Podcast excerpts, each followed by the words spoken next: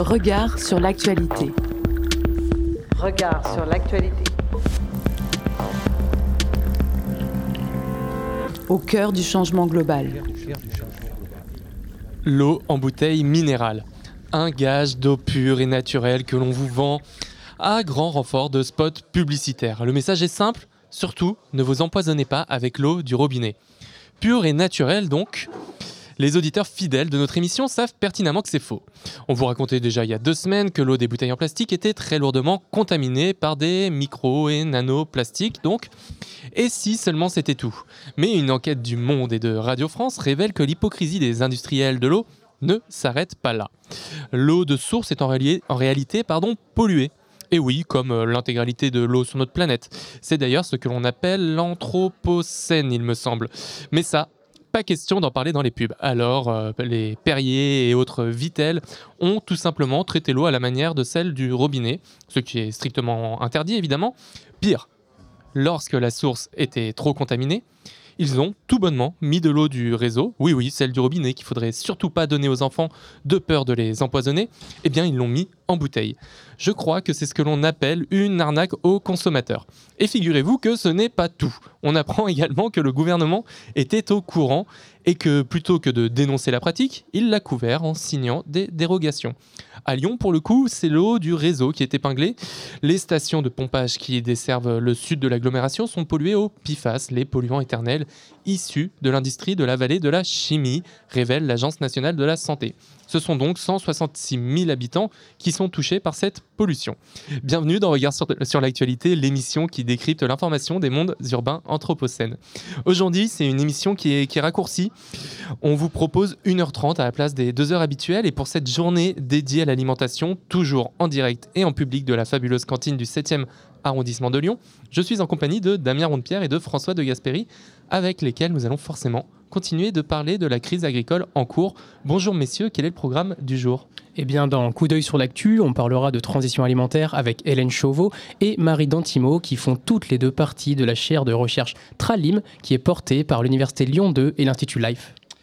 Et l'invité des regards sera Loïc Rigaud, président de l'association VRAC sur la métropole de Lyon, avec qui nous reviendrons sur la lutte contre la précarité alimentaire. Et vous pouvez toujours retrouver notre émission et toutes les émissions de, Radio Anthropocène sur notre site internet radio-anthropocène.fr ainsi que sur toutes les applications de podcast.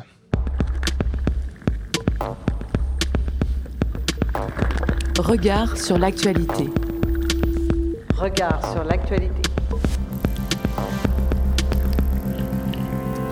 Au cœur du changement global. Et on attaque avec décalage. Chaque semaine, François de Gasperi déplie un mot, une idée, un concept pour cerner les contours d'un monde en changement. Et au menu de cette semaine, je vous parle de restauration. Un billet façon humeur du chef qui, je l'espère, sera aussi fabuleuse que la cantine qui nous héberge aujourd'hui. Bon, plus sérieusement, la restauration dérive du latin restauratio et renvoie à l'idée de réparation, au fait de remettre quelque chose en bon état.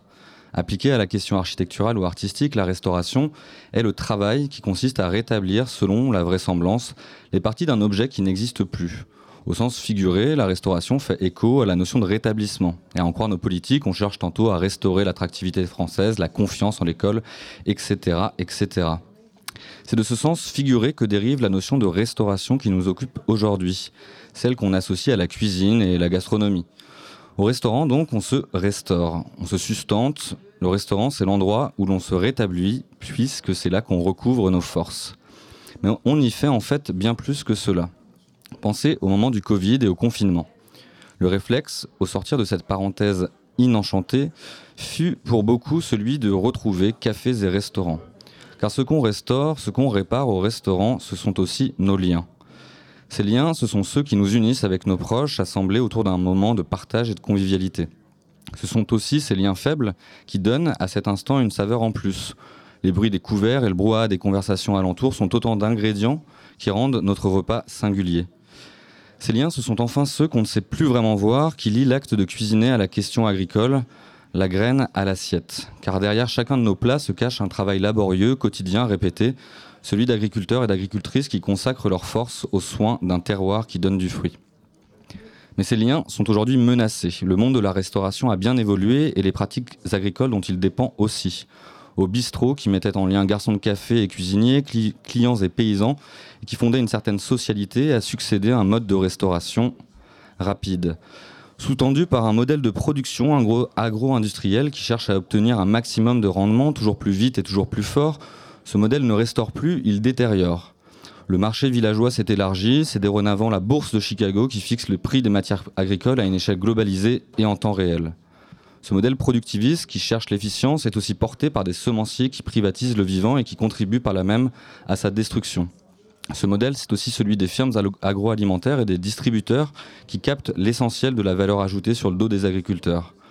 Ce modèle, c'est enfin celui de paysans devenus chefs d'exploitation qui dépendent en réalité d'outils de production qu'ils ne maîtrisent même plus et pour lesquels ils doivent s'endetter. S'ils vivent des destinées contrastées comme les terroirs qu'ils travaillent, les agriculteurs sont pourtant confrontés à des défis communs. Baisse des rendements, dérèglement climatique, augmentation de la concurrence internationale via des traités de libre-échange peu protecteurs, normes environnementales qui s'ajoutent, poids du travail administratif. De ce travail éreintant dans ces champs de ruines, entendu au sens littéral, certains ne vivent plus et parfois meurent tragiquement. De l'autre côté de la chaîne alimentaire, ce modèle de restauration rapide n'est pas non plus sans conséquence pour les consommateurs. Explosion de l'obésité qui touche pour l'essentiel les couches les plus populaires de la population, exposition aux perturbateurs endocriniens, omniprésence des particules plastiques dans nos aliments, les exemples foisonnent. La, restauration pardon, ne remplit plus son rôle de rétablissement, pire, elle nous rend littéralement malades. Et fait tout aussi absurde, le gaspillage alimentaire explose. D'après l'ADEME, en France, les pertes des gaspillages alimentaires représentent 10 millions de tonnes de produits par an, soit une valeur commerciale estimée à 16 milliards d'euros. Et cela même alors que près d'un Français sur trois dit devoir régulièrement sauter un repas dans le contexte d'inflation. La précarité alimentaire fait aujourd'hui froid dans le dos et ceux qui luttent contre voient leur survie menacée. En septembre, les Restos du Cœur rappelaient dans une campagne de communication être le seul resto risquant de fermer alors même que le nombre de repas explose. Le destin de la restauration est aujourd'hui en jeu. Il y a urgence à ralentir. Le modèle agricole est à terre et la terre est de plus en plus fragilisée. Car c'est l'outil de production même qui est mis en danger puisque c'est littéralement le sol qui s'échappe sous les pieds des agriculteurs. Exposés au traitement massif des intrants chimiques et au labourage profond, les sols s'appauvrissent. Ils sont de moins en moins fertiles du fait d'une érosion de la biodiversité qui n'en finit pas.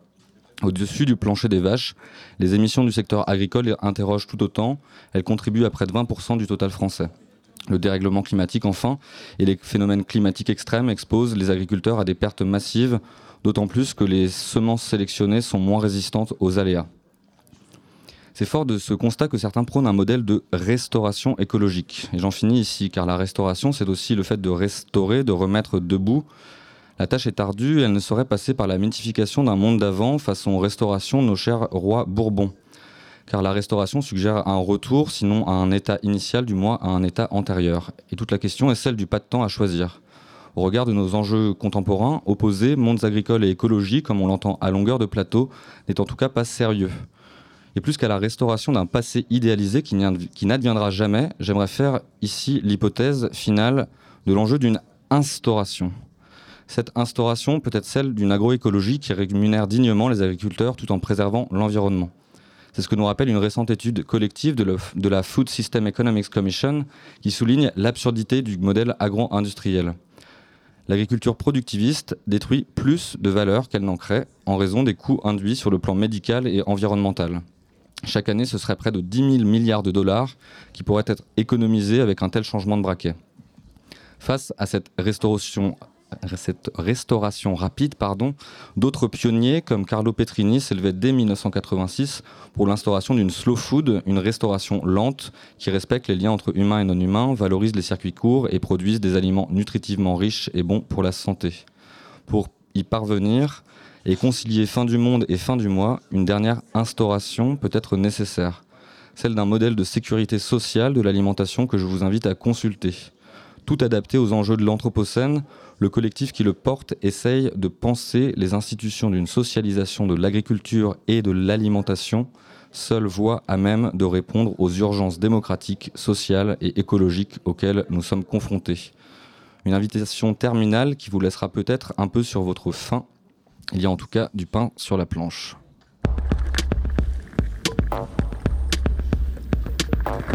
Regard sur l'actualité. Regard sur l'actualité. Au cœur du changement global.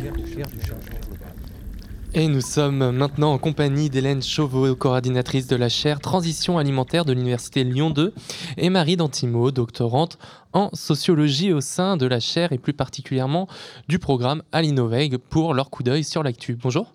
Bonjour. Alors pour débuter l'entretien, on aimerait euh, revenir, euh, comme on l'a fait toute la journée, sur les actualités nationales liées à l'agriculture.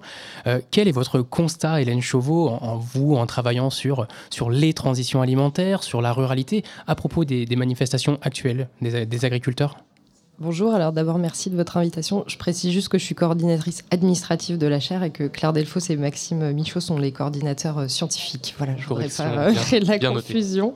Euh, oui, alors par rapport aux luttes euh, paysannes et agricoles en cours, euh, c'est sûr que nous, ça nous interpelle beaucoup, notamment voilà, ce qu'on s'est dit entre membres de la chaire à propos de, ce qui se passe actuellement, c'est qu'il y a vraiment plusieurs modèles agricoles en fait qui sont représentés et mobilisés et que ça en fait cette représentation un peu transversale elle est quand même assez inédite et vraiment impressionnante euh, donc euh, voilà, ce qui, se manifeste un peu euh, actuellement sans doute, et on va voir comment ça se développe et ça s'installe et ça se consolide. Mais c'est que voilà, il y a, quand même tout le spectre, voilà, quasiment de, des mondes, des mondes agricoles en fait qui sont mobilisés. Et justement peut-être pour remettre cette question de l'alimentation au cœur et refaire le lien entre production agricole et consommation alimentaire. Et je trouve que voilà, c'est intéressant ce qui se passe et, aussi dans les conversations et les débats que ça fait émerger. Euh, voilà, pour que le, grand public aussi reprenne conscience de ce lien euh, intrinsèque entre bah, ceux qui produisent et ce qu'on mange dans l'assiette, et, voilà, refaire davantage de liens. On entend beaucoup parler euh, des produits importés, voilà, du rôle des intermédiaires, de l'existence des filières. Voilà, c'est tout des sujets sur lesquels nous on travaille depuis des années et on travaille sans cesse, et là qui reviennent un peu sur le devant de la scène.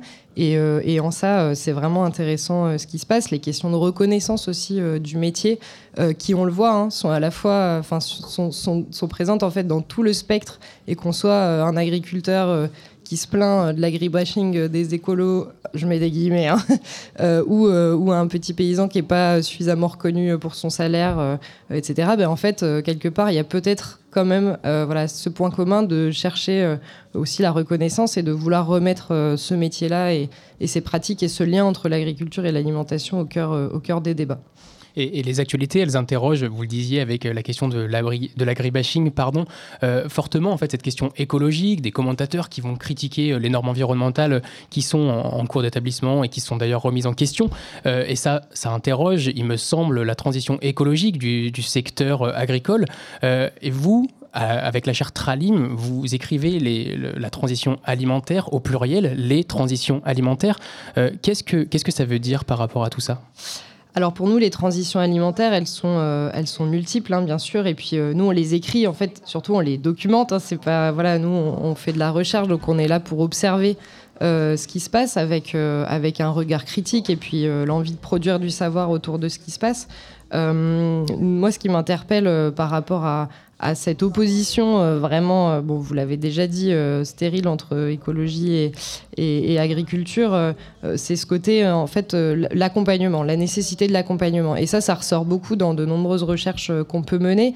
c'est qu'en fait, le modèle, voilà, quel, que soit le modèle vers lequel on veut tendre, il, faut accompagner vers, en fait. Et, il faut faire prendre part aussi les différents acteurs à, ces enjeux-là. Et c'est pour ça que nous, par exemple, dans les recherches qu'on mène, ben, on cherche toujours à, associer euh, les personnes concernées euh, parce que en fait euh, aucun, aucune innovation, aucun, souhait de changement et de transition ne peut se faire sans embarquer les gens et les personnes concernées et du coup sans connaissance des enjeux, des besoins, des, limitations, voilà, des, problématiques des personnes qu'on souhaite embarquer. Donc la connaissance, euh, de ce point de vue-là, elle est, centrale euh, parce que voilà, si on ne connaît pas euh, les publics qu'on essaye d'embarquer, et il va falloir embarquer tout le monde, si on veut faire une transition voilà, un, peu, un peu globale, elle est centrale et, elle est centrale et voilà, elle est importante et c'est important qu'elle circule aussi cette connaissance de ces, de ces milieux. Et, justement, vous avez commencé un petit peu à nous les exposer, mais quelles sont les, les ambitions et les objectifs de cette charte Tralim?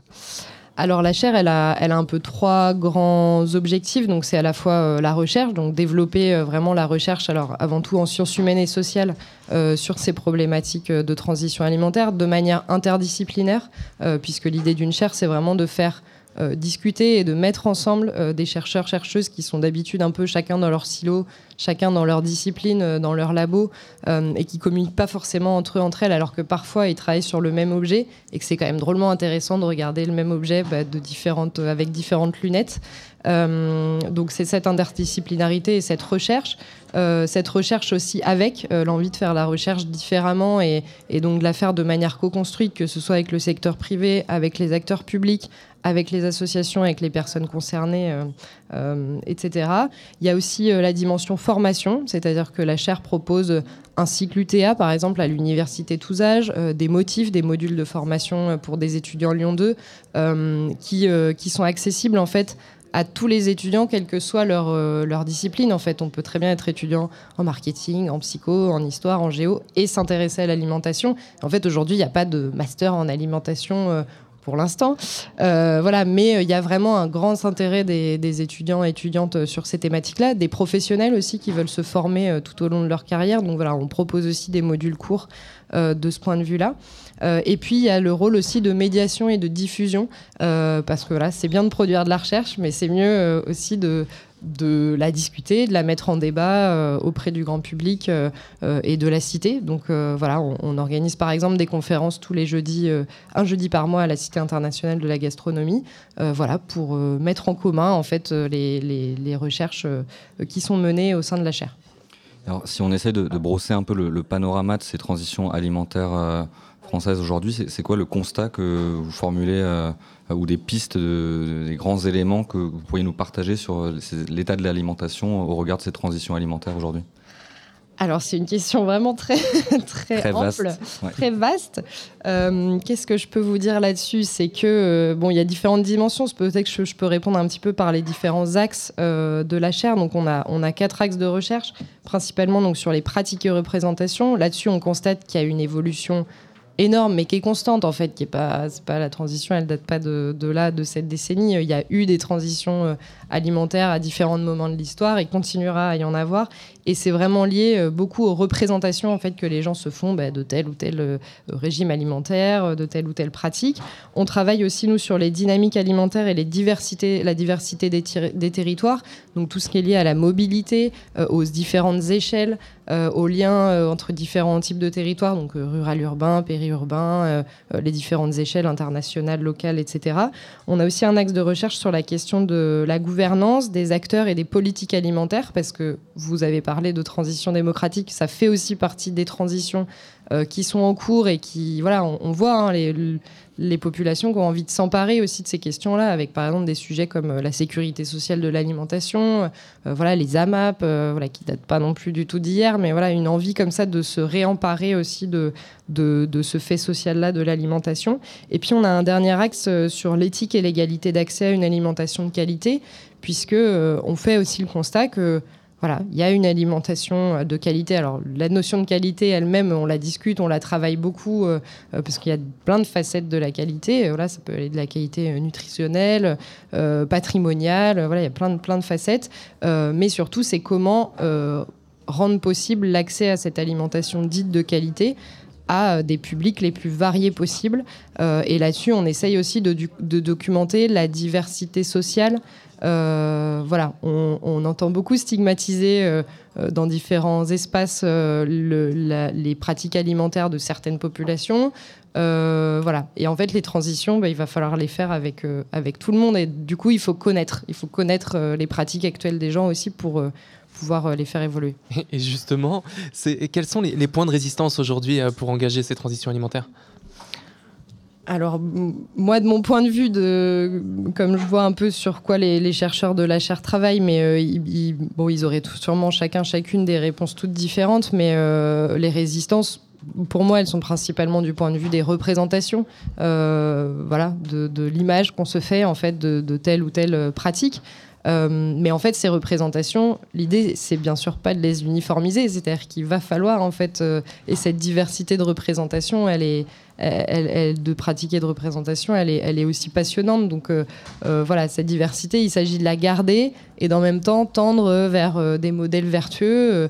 donc voilà, les résistances, elles sont comme pour tous les, types de transition, je pense, elle, est dans le, fait de faire ensemble euh, et, voilà, de discuter et de rendre disponible aussi l'information. La circulation de l'information est un élément euh, euh, super important. On a participé en décembre au festival Bouillon de Culture, qui était porté par une dizaine d'associations qui a eu lieu à la Cité internationale de la gastronomie, dont l'idée était vraiment de venir valoriser la diversité des pratiques alimentaires. donc je crois que c'est une piste intéressante, voilà, de partir aussi des pratiques des personnes pour, voilà, pas imposer bien sûr un modèle qui vienne d'ailleurs que des gens eux-mêmes. Et vous parliez des représentations, et s'il y a bien euh, un, secteur qui polarise un petit peu le débat, j'ai l'impression que c'est l'alimentation végétale. Et, j'aimerais qu'on fasse un point, parce qu'il me semble que vous avez un projet de recherche qui s'appelle Alinoveg sur cette alimentation végétale et sur l'innovation de, ce secteur. Euh, alors, quelle est l'ambition de, ce projet, Marie? Ah, Marie. Euh, oui, bonjour. Et j'en profite pour vous remercier aussi pour, pour cette invitation que, que j'aurais peut-être pas le temps de dire ce merci à la fin. Euh, alors le projet, je sais pas si je suis forcément la meilleure pour parler du projet en lui-même parce que voilà, moi je, travaille en sociologie, mais c'est un projet qui est euh, pluri-interdisciplinaire. Euh, comme disait Hélène, il y a des personnes qui travaillent en marketing social, en, en psychologie. L'idée d'Alinovac, c'est de travailler autour de la végétalisation des pratiques alimentaires. Euh, me concernant, donc, euh, c'est une thèse en sociologie qui porte à la fois sur les mangeurs-mangeuses et sur les associations qui portent les enjeux des, transitions agroalimentaires. Euh, c'est une thèse, d'ailleurs, puisque c'est une thèse dont il s'agit pour moi, c'est une thèse qui portera notamment sur les légumineuses. Peut-être que je peux revenir rapidement sur les, constats. Oui, carrément. Quels sont les constats sur les légumineuses actuellement? Est-ce que c'est un, nouveau secteur qui s'ouvre ou est-ce que c'est déjà quelque chose d'un petit peu ancré? Euh, disons, en tout cas, avant d'un constat sur les légumineuses, je crois qu'il s'agit aussi d'un constat sur la viande, euh, parce que euh, derrière les légumineuses, il y a la question de la protéine végétale.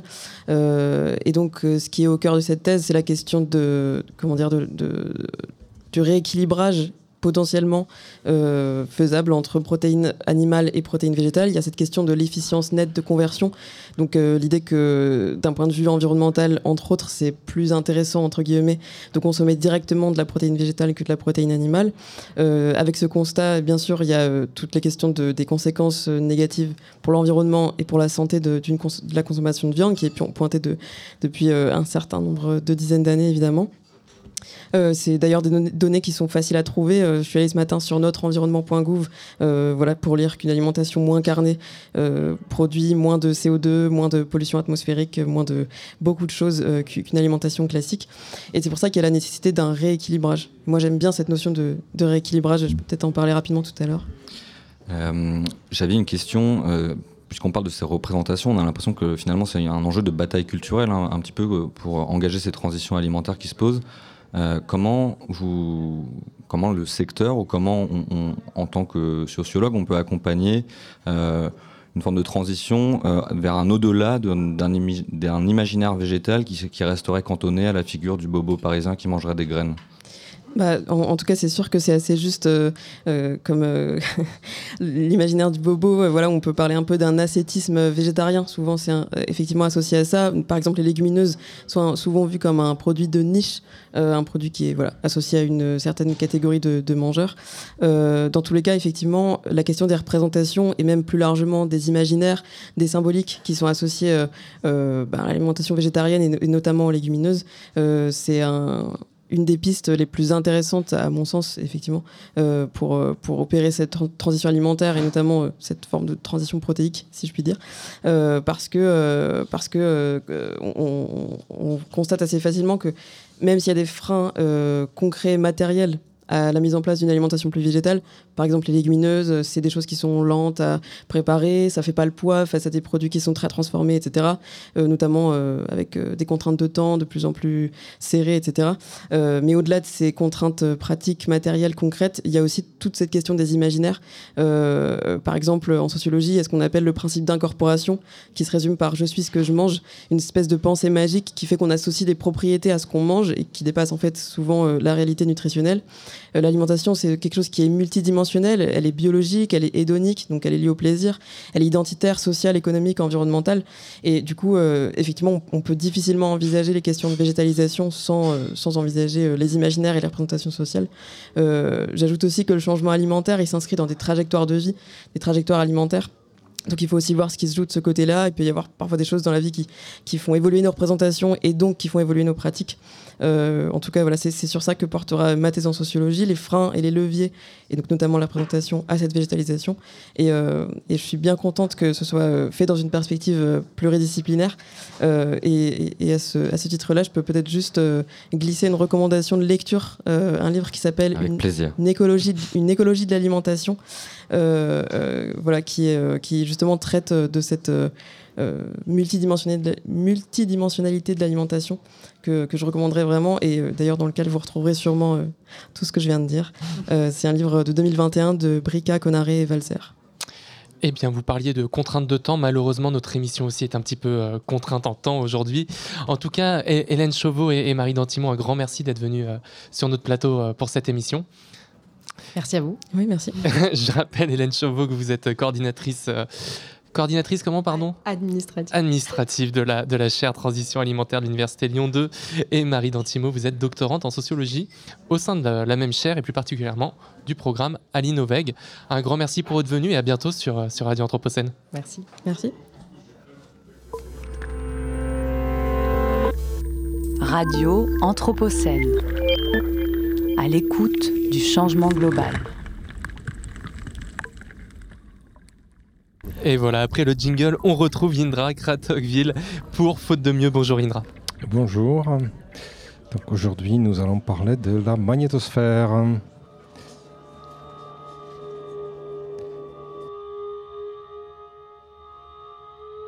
Celles et ceux qui regardent parfois le soleil avec une certaine méfiance ne seront nullement surpris, car depuis longtemps, ils soupçonnent ce que la science observe et constate. Le soleil change, il évolue sans cesse. Son activité est instable, chaotique sur les bords, et la constance qu'il affiche n'est qu'une façade. Loin d'être un modèle de sérénité à toute épreuve, il serait même, en fait, un astre tout à fait cyclotimique, puisque ses pôles magnétiques ont tendance à se renverser tous les 11 ans. Un événement qui, bien entendu, se fait sentir, c'est-à-dire qu'il est précédé et suivi par des sortes de convulsions, de tremblements, d'éternuements accompagnés d'humeurs odieuses. Ce qui le rend, en dépit de toute l'affection que par ailleurs nous lui portons, parfaitement infréquentable. Et si vous avez l'impression que depuis quelques semaines, le monde est encore plus tendu que d'habitude, c'est peut-être parce que notre cher Soleil est sur le point d'entrer dans une phase critique de son cycle de 22 ans. Autrement dit, il vaut mieux éviter de lui adresser la parole jusqu'à 2025 au moins. Ou plutôt, vous pouvez lui adresser la parole comme vous voulez. Vous pouvez l'ignorer et faire semblant de ne pas le connaître. Vous pouvez lui chuchoter des mots doux à l'oreille, mais n'oubliez pas que cela ne l'empêchera pas de vous cracher dessus jusqu'à plusieurs milliards de tonnes de plasma à 1 million de degrés à une vitesse entre 100 et 2500 km par seconde. C'est ce qu'on appelle communément un truc de malade, même si le mot scientifique précis est EMC, pour dire éjection de masse coronale. Heureusement, il se trouve que par une sorte de concours de circonstances, pour ne pas dire miracle, la Terre dispose d'un bouclier protecteur. C'est le champ magnétique de la Terre qui fait dévier le flux de particules éjectées par le Soleil ce qui se manifeste notamment par les célèbres aurores boréales dans l'hémisphère nord et les aurores astrales dans l'hémisphère sud. Vous vous demandez peut-être ce qui pourrait bien se passer en cas d'absence ou de dysfonctionnement de ce bouclier magnétique. Eh bien, pour aller vite, euh, ce ne serait pas forcément très agréable. Lorsque les flux électromagnétiques issus des éruptions solaires arrivent à percer la magnétosphère terrestre, cela se traduit certes par des aurores observées à des latitudes exceptionnelles, comme par exemple des aurores à Honolulu en 1859, ou encore plus récemment et dans une moindre mesure en France. Mais surtout, cela se traduit par une tempête électromagnétique qui perturbe les télécommunications, les satellites, les GPS et peut sérieusement endommager les réseaux et les équipements électriques et électroniques. En 1921, par exemple, un orage électrique fait sauter le réseau pour 130 millions d'Américains. Et une chose similaire se produit en 1989 au Québec. Mais revenons en 2024. D'un côté, nous avons notre mode de vie moderne, occidental, électrifié au point de ne plus pouvoir tirer la chasse d'eau sans solliciter un ordinateur ou un smartphone. De l'autre côté, nous avons le Soleil et son humeur imprévisible, potentiellement dévastateur. Car il y a des tempêtes exceptionnelles tous les 20 ans, mais il y en a des plus exceptionnelles encore tous les 150 ans, et à ce qui semble, encore pire tous les 800 ans. Alors, souhaitons à notre chère planète de garder une magnétosphère en forme. Et c'est d'ailleurs l'une des meilleures choses que nous pouvons souhaiter les uns aux autres. Vous avez déjà remarqué qu'il y a des jours où l'humeur exécrable de vos proches, de vos amis ou de vos collègues pénètre profondément dans votre psyché pour la brûler comme si c'était de l'acide? Alors qu'il y a des jours où cela ne fait quasiment aucun effet? Comme si cela passait à côté de vous? Eh bien, c'est à peu près pareil. Souhaitons-nous donc, faute de mieux, une magnétosphère en forme.